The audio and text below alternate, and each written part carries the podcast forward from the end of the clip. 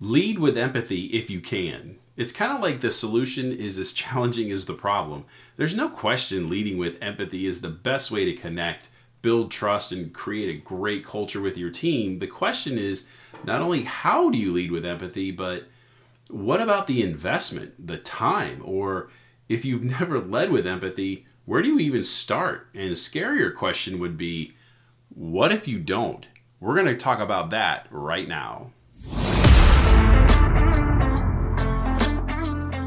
You found the Leadership Lifestyle Podcast where we talk about all things leadership because leadership isn't just what you do, it's who you are. So we hope to make you a better leader, help keep your sanity, and make your team better so you make more money. So every week we talk about a different topic that helps you do all those things. So hit the subscribe button so you never miss an episode.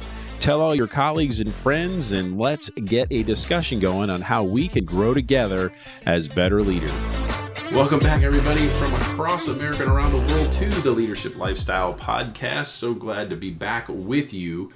And I think, I would hope, we all can agree that leading with empathy is really the one of the key ingredients to really building trust, a great culture, really connecting with your team, really getting the best out of them that you possibly can more than just about any other skill you could have.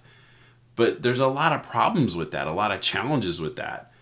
And how do you approach certain things? So that's definitely one of the biggest challenges and changes in leadership. You think about 15 or 20 years ago, nobody was talking about empathy. Nobody was talking about really relating to your team. Not, not on a global sense. There, there, there were always uh, experts, you know, like Ken Blanchard and so forth, that, that really, and John Maxwell got into those things, and they were right, 100%. Well, even Dale Carnegie, you read a lot of Dale Carnegie stuff that's 100 years old now.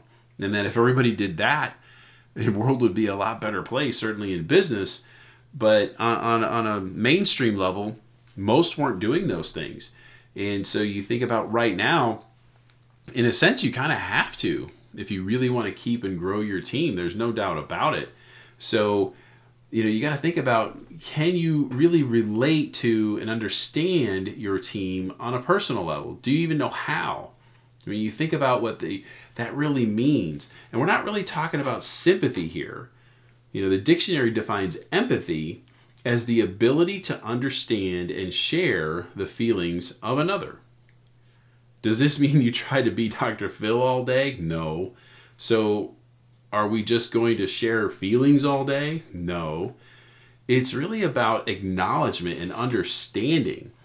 You know, one of the best quotes I ever heard uh, when I talked about Ken Blanchard earlier, his son Scott Blanchard followed in his footsteps in, in the type of business he was in. But he shares this powerful insight, this quote that he had heard, I want to say from somebody that worked in, in a hotel that he was he was working with this group and things like that. And this person told them how we make people feel at work becomes their dinner conversations at home. Now think about that. How, how well I mean you could resonate with that. Like you think about everything that's ever happened to you at work and how as soon as you get home, how was your day and or and it doesn't matter whether you're married or you meet up with your friends later or you, know, you call somebody on the phone. You think about how your day went, good or bad. It works both ways, but when there's this constant negativity, when there's constantly things going wrong or constant anxiety about things not being accomplished, that becomes your dinner conversation when you think about how many people are taking their work home with them. That is such a key component. But remember, you think about how we made them feel at work, not necessarily what we said at work, but how we made them feel. That's what they're bringing home with them is that feeling. And when you think about when you should be getting home and what should you be focused on, you know, whether it is your husband or your wife, your boyfriend, girlfriend, your kids, your whoever, that that's what you should be focused on, right? And thinking about dinner or thinking about where you're going after that. That that's the kind of thing that can get derailed because that feeling followed you home. So, what a powerful quote and, and words to live by. So, you really should write that down somewhere if you haven't heard it before. And let me let me just repeat it for you real quick. how we make people feel at work becomes their dinner conversation at home. And think about what kind of conversations did you create with your team at their home and you're not even there? And is it justified? Is it right? Is it good? Is it bad? All of those things. That's what's happening when they go. Now, you know in your gut, leading with empathy in your leadership skill set is really effective that you you know if you have this skill how how much you can really move your team in a direction so think of the teams you've been on where you really felt this you know firsthand that you felt included you didn't always get your way doesn't mean anything about that or just because you had some feeling that everything stopped and we just went along with your feeling but you just really felt connected because overall people got what you were going through or got how you felt about something. At least you felt heard, even though maybe your idea didn't get picked, but you felt a part of the team because of that. So you know how effective it can be. So the question becomes so why aren't most leaders doing it? I mean, the study and the data shows it's indisputable that this works. So check out this article on Forbes.com from Tracy Brower, PhD. Empathy is the most important leadership skill according to research. And it kind of starts with the effects of stress because when we're just work, work, work, work, work, and we really aren't focused on how is everyone, then you really got to start thinking about the effects of stress. So they, they looked into this, and a global study by Qualtrics found 42% of people have experienced a decline in mental health recently, with 67% of people are experiencing increases in stress and 57% increased anxiety and 54 emotionally exhausted 53 people 53% of people are just sad 50% are just irritable um, 28 now of course some of these categories run into each other because it's more than 100% but 28% having trouble concentrating and 20% are taking longer to finish tasks. You think about the quiet quitting and working at a slower pace, and that might not even be consciously done. They just feel like there's just no hope. You know, if we finish something or not, there's no recognition, so why hurry? And then it says another 15% are having trouble thinking at all, and 12% are challenged to juggle their responsibilities. So there's a lot going on there.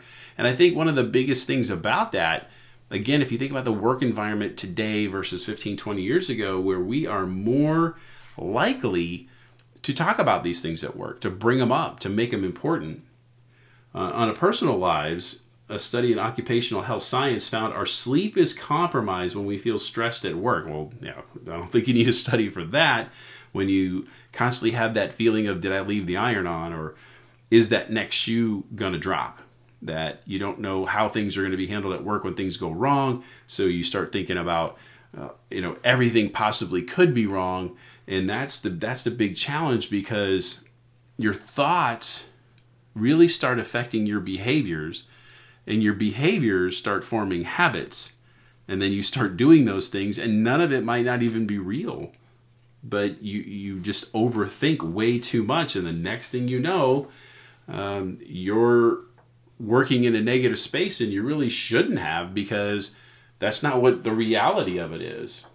So when you think about performance and turnover and the customer experience, what how much of that is suffering based on what is going on?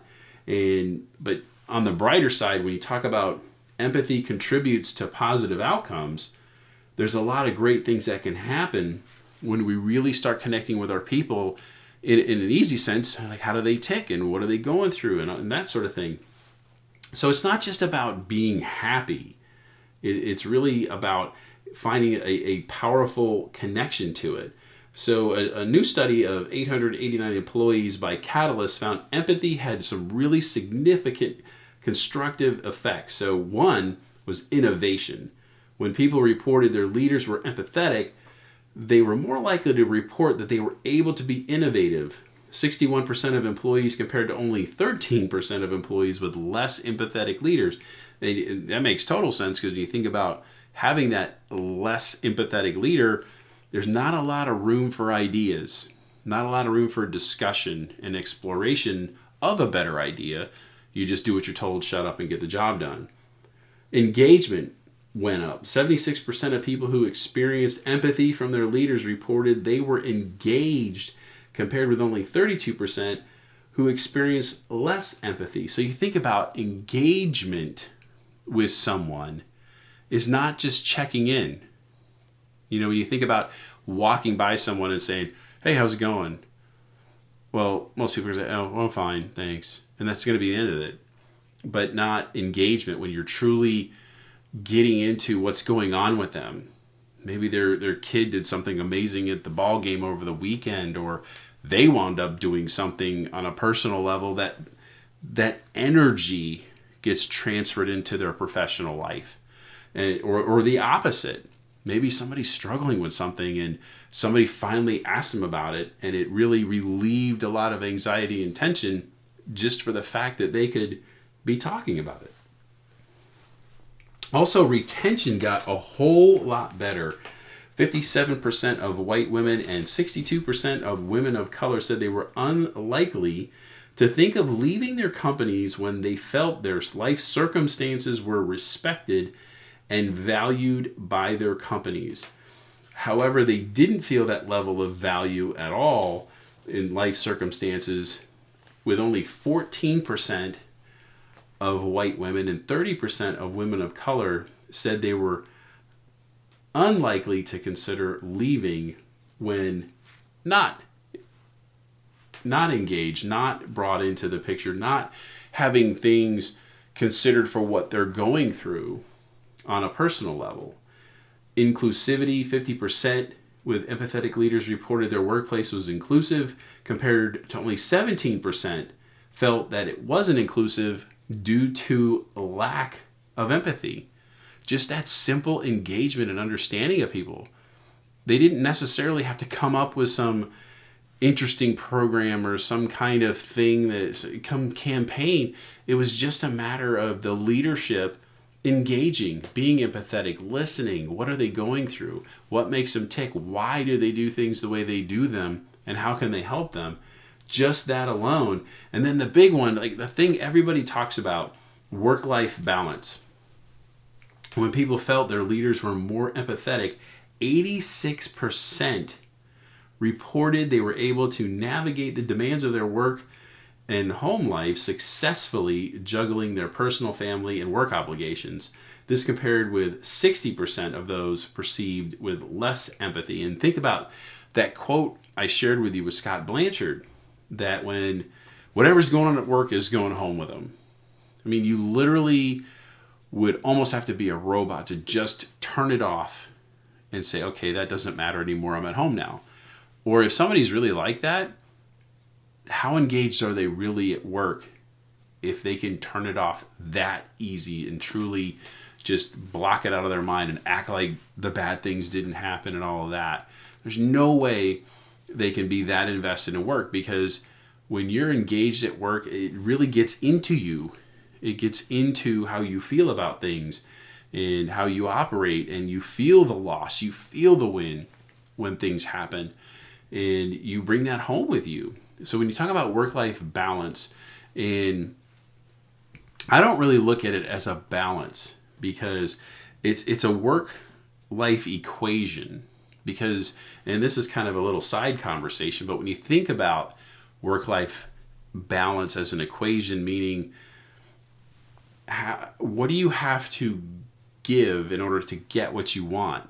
And are you okay with that? So when you're talking about giving up your time to getting that paycheck or getting that higher level paycheck? Is it worth it? Because the more responsibilities you take on, the more income you typically get, the more you're going to have to give of yourself. And are you okay with that? Where really the equation is this you should feel great about going to work and great about going home. Like being happy to be in both places and understanding that, hey, sometimes you're going to have to give a little more on the work side to, to get things done with what you want and things you want to accomplish so you can have that better life but either way, you should feel good about going to both places. That's what really gives you that sense of a balance because when you say work life balance, it's almost like you want to create this equality of an equal share, like an equal time share, and it's never going to be that way. Especially if you're trying to accomplish something a little bit higher level, or or uh, achieve something in your career or something like that. You're probably not going to make that happen working nine to five just Monday through Friday, and that could be a higher, you know, just education on nights and weekends. It could be working on a separate project, all kinds of stuff. But either way, you're still giving to that versus just your personal time. So you can't just sit there and say, well, it's got to be equal because it's never going to be. You know, maybe when you get closer to retirement or you actually do retire, maybe you have that. But throughout the most of your professional career, it's never going to be an equal thing. And the more you try to make it an equal thing, the harder it's going to get. What you really want to focus in on is the work life equation of do you feel good about both sides of that? Being at work and being at home. And that's what you can really do. But there's no doubt about it that when you have leadership with empathy, or you're the leader doing the empathy and leading that way, you're going to get a lot more benefits out of it. So, again, check out that article on Forbes.com. Really, really good stuff. So, let's really address the challenges here with leading with empathy because it's easy to say you know, we could just talk to people, get to know them, ask them some questions, and all of those things. But you could easily go down the rabbit hole of making it just about feelings and just about, oh, well, if they're just not on their game today, we're just not going to hold them accountable or something like that. And it's not really about that. It's just about really getting to understand them and what makes them work and knowing that you've acknowledged that again you, they don't get always get their way. They don't always their idea isn't always picked. It's really not about that. But empathy it's just not who you are as a person. And i mean yeah you. So you think about enneagrams for example or think about why do people um, do what they do and when you start getting into things like an Enneagram or a Myers Briggs or, or some of the other studies you can do, you really start to figure some things out. Or, or um, what's come out from the table group lately is called Working Genius, which is very similar to that, but it's very it's much more related to work. And it's very interesting of why people do what they do because of who they are, and that can answer a lot because you try to lead your team and of course you have goals and things like that and standards and things your company's trying to accomplish but you cannot just expect everybody to work the same way and most importantly they don't all work the way you do. They just don't and you cannot put everybody in the same box.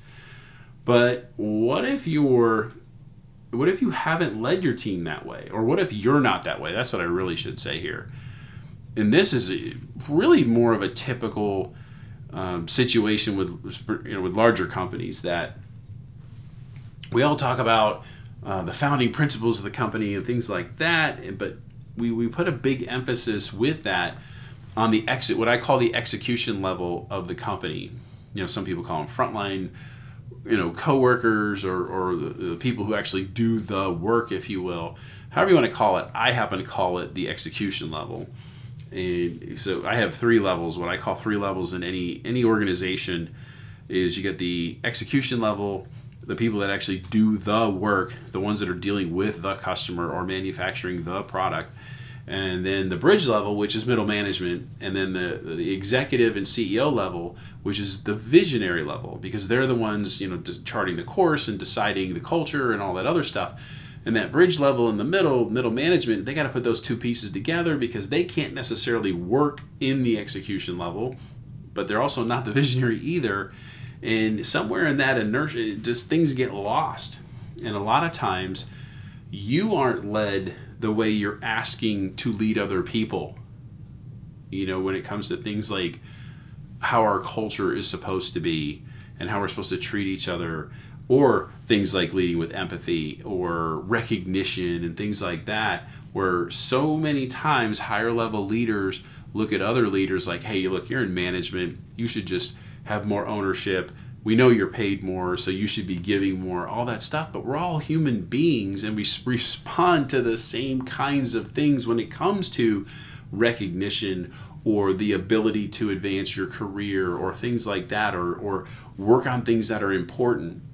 All of us respond to that or, or feeling that connection of what I did mattered to either achieve a goal, move the ball forward, higher sales, better quality product, whatever is going on. But a lot of times as leaders, you know, middle level leaders for sure, we're not led the way we're asked to lead people that report to us.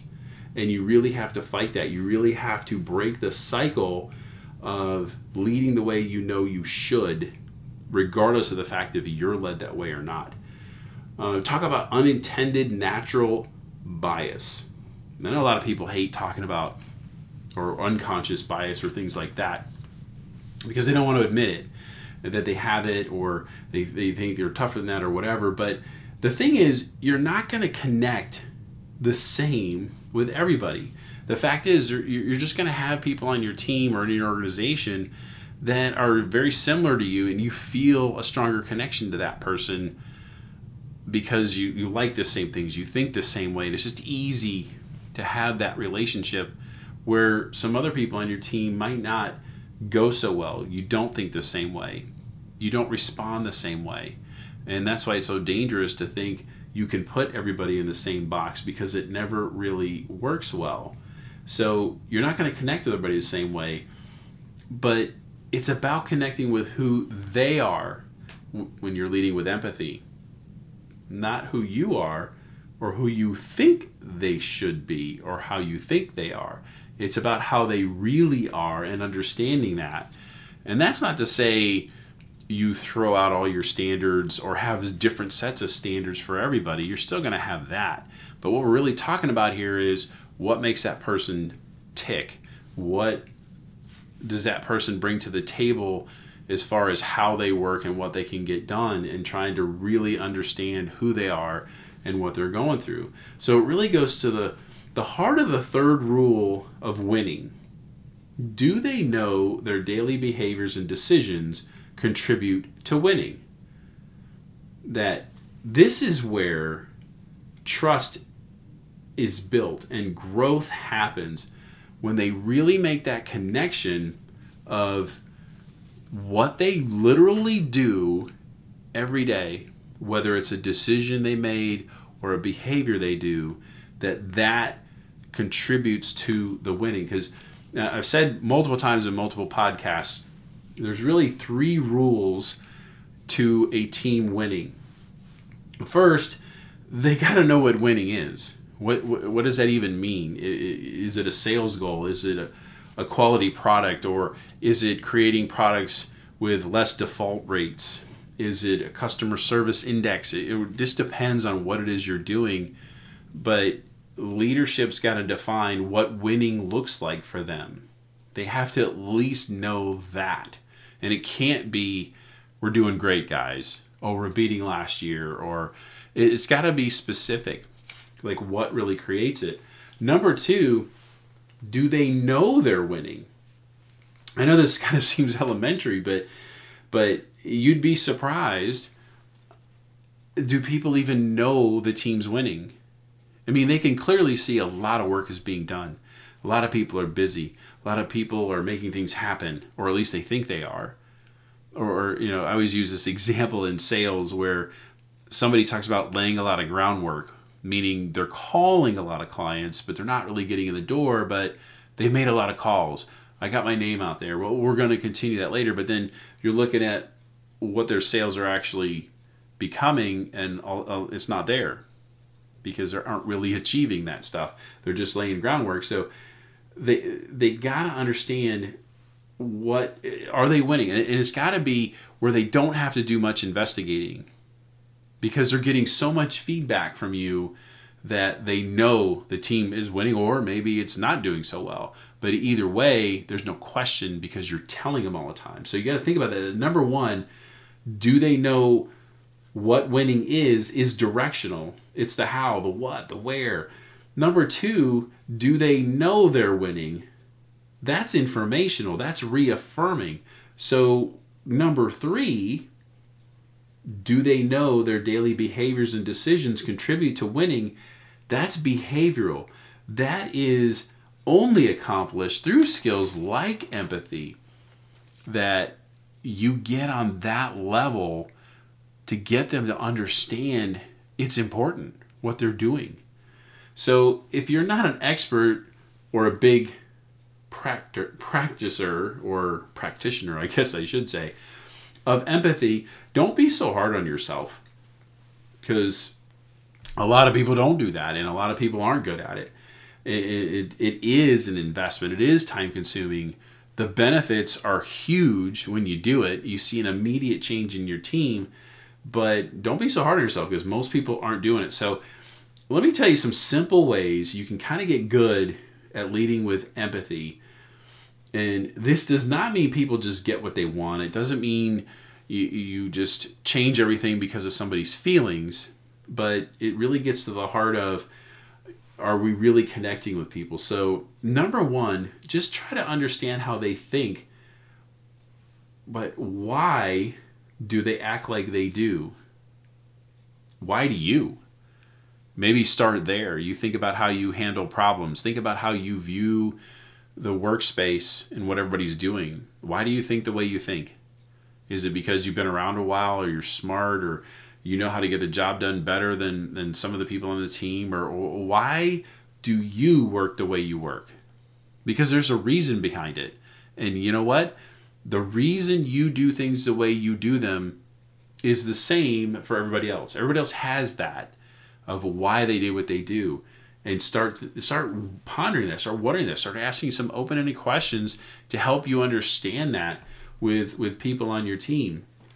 Another thing, it's not always about a bad situation. I think sometimes when we think about empathy, we automatically equate it to something went wrong, something was bad, something, you know, is a bad feeling, it's a loss.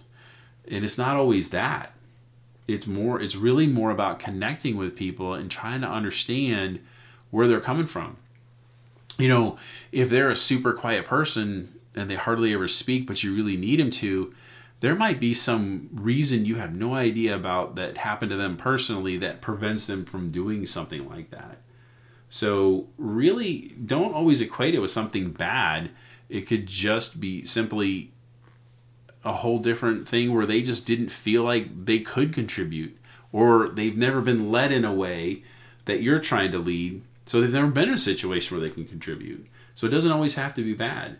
But when you do that, don't interrogate. They, you know, that doesn't really get you where you want to go you know, you want to ask some things like, hey, how do you feel about this? Or, hey, I noticed X made you feel frustrated, whatever that thing is. And just kind of let them talk and really start to try to understand where they're coming from. In other words, have a real curiosity about your team. You know, you, talking about backgrounds and previous lives, I mean, unless you've known these people all their lives, they could have had a whole different life before they met you. And some things that you may know about really kind of can resonate with things. Um, but lastly, I want you to think about this for just a second. Could you lead like a school teacher? And I'm not talking about having class and making a lesson plan and having people turn in homework.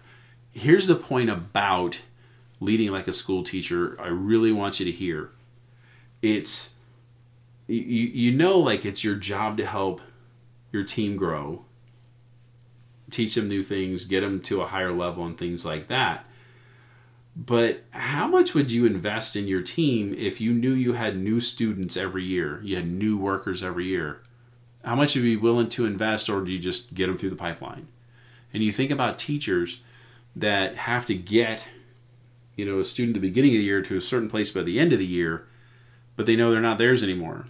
And it's going to be a whole new group. You know, and that's one of the things we talk about. If you don't have a great retention program or, or you got a lot of turnover, you obviously can't gain a lot of ground teaching them, but teachers have to do that over and over and over. And could you invest in your team knowing they could leave, knowing they can get promoted, knowing they can go on to higher level things because you did help them?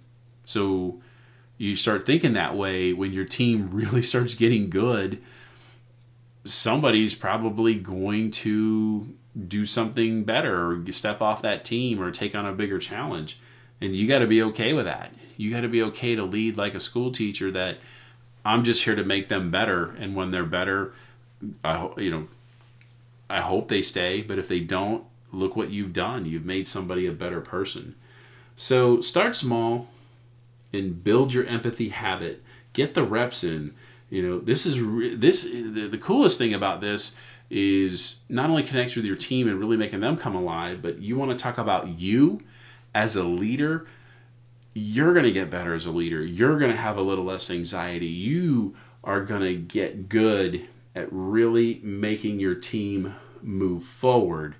And that is something you really can't put a price on. So, what did we learn today? How did you grow just a little bit? Or more importantly, how can you help someone else grow? That's the whole point of Leadership Lifestyle Podcast. We hope you enjoyed this episode. Again, hit that subscribe button, tell all your colleagues and friends and neighbors all about the show. Give us comments, feedback, things like that. We will grow together and we will see you next week on the Leadership Lifestyle Podcast.